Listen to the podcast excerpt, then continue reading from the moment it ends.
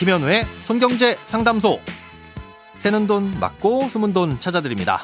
오늘은 임대주택과 관련된 사연 만나볼까요?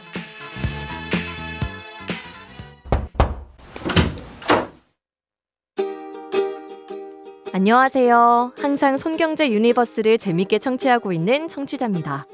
지방에서 부모님과 같이 음식점을 하고 있는데 제가 수도권 쪽으로 일자리를 구하게 되어 수도권에 집을 얻게 된 상황입니다. 처음엔 일반 월세를 알아보다가 공공임대주택이 시세보다 저렴하다는 걸 알게 돼서 찾아보고 있는데 생각보다 어렵더라고요. 부모님과 살다가 세대 분리된 지는 1년이 조금 넘었고 부모님이랑 같이 음식점을 했지만 따로 직원 등록을 못해서 소득이 아마 안 잡히고 있을 것 같습니다. 임대주택 기준에는 소득과 자산도 보는 것 같던데 소득이 사실상 없는데도 신청 자격이 해당되는지 나이는 만 40세라 청년도 아니고 고령자도 아니고 아직 미혼이라 신혼부부 혜택도 없고요. 청약통장은 다행히 있습니다. 저는 지금 지방에 살고 있는데 수도권에 임대주택 신청이 가능한지, 제 조건에 맞는 임대주택을 찾아보려면 어디에서 알아봐야 하는지, 어떤 주택을 어떤 절차에 의해 어디를 통해 신청하는 건지 너무 어렵습니다. 네, 대부분의 임대주택은 소득의 상한 기준은 있지만 하한 기준은 없습니다. 임대주택은 비교적 형편이 넉넉하지 못한 분들을 먼저 배려해주기 위해서 공급하는 것이기 때문에 오히려 차상위 계층이나 혹은 소득이 낮고 재산이 적으면 대상으로 선정되기 유리합니다. 이 소득과 자산 기준은 각각의 임대주택에 따라 da르기 때문에 원하시는 주택의 모집 공고가 나오면 그 공고문을 통해 꼭 확인해 보시기 바랍니다. 아, 임대주택은 한국토지주택공사인 LH가 전국적으로 공급하는 주택이 있고요. SH, 뭐 GH 등과 같은 이 지역 주택 공사가 해당 지역에 공급하는 주택이 있습니다.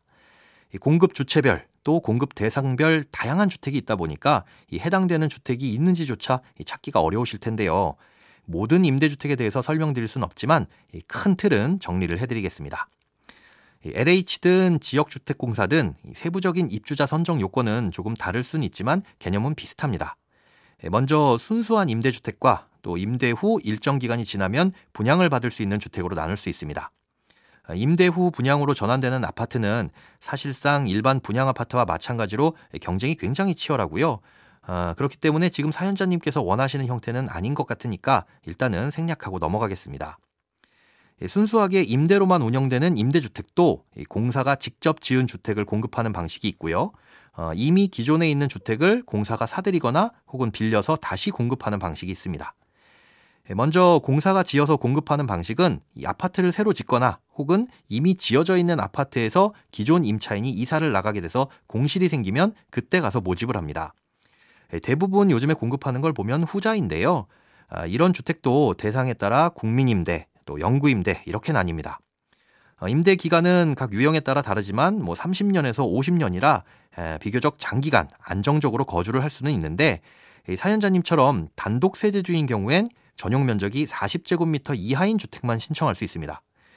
굉장히 물량이 적기 때문에 선정되기가 어렵겠죠.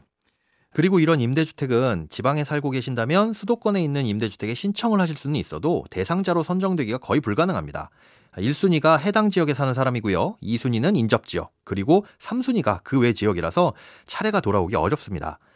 예, 또 이미 기존에 지어져 있는 주택을 매입하거나 임대해서 공급하는 주택은 해당 지역에 거주를 하는 사람만이 신청을 할 수가 있습니다. 예, 그러니 해당 지역에 일반 월세나 전세를 얻으신 후에 임대주택을 물색해보는 게 순서겠죠.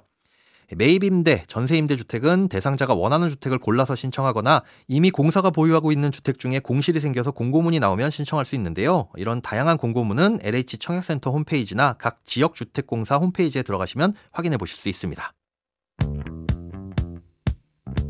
돈에 관련된 어떤 고민이든 상관없습니다.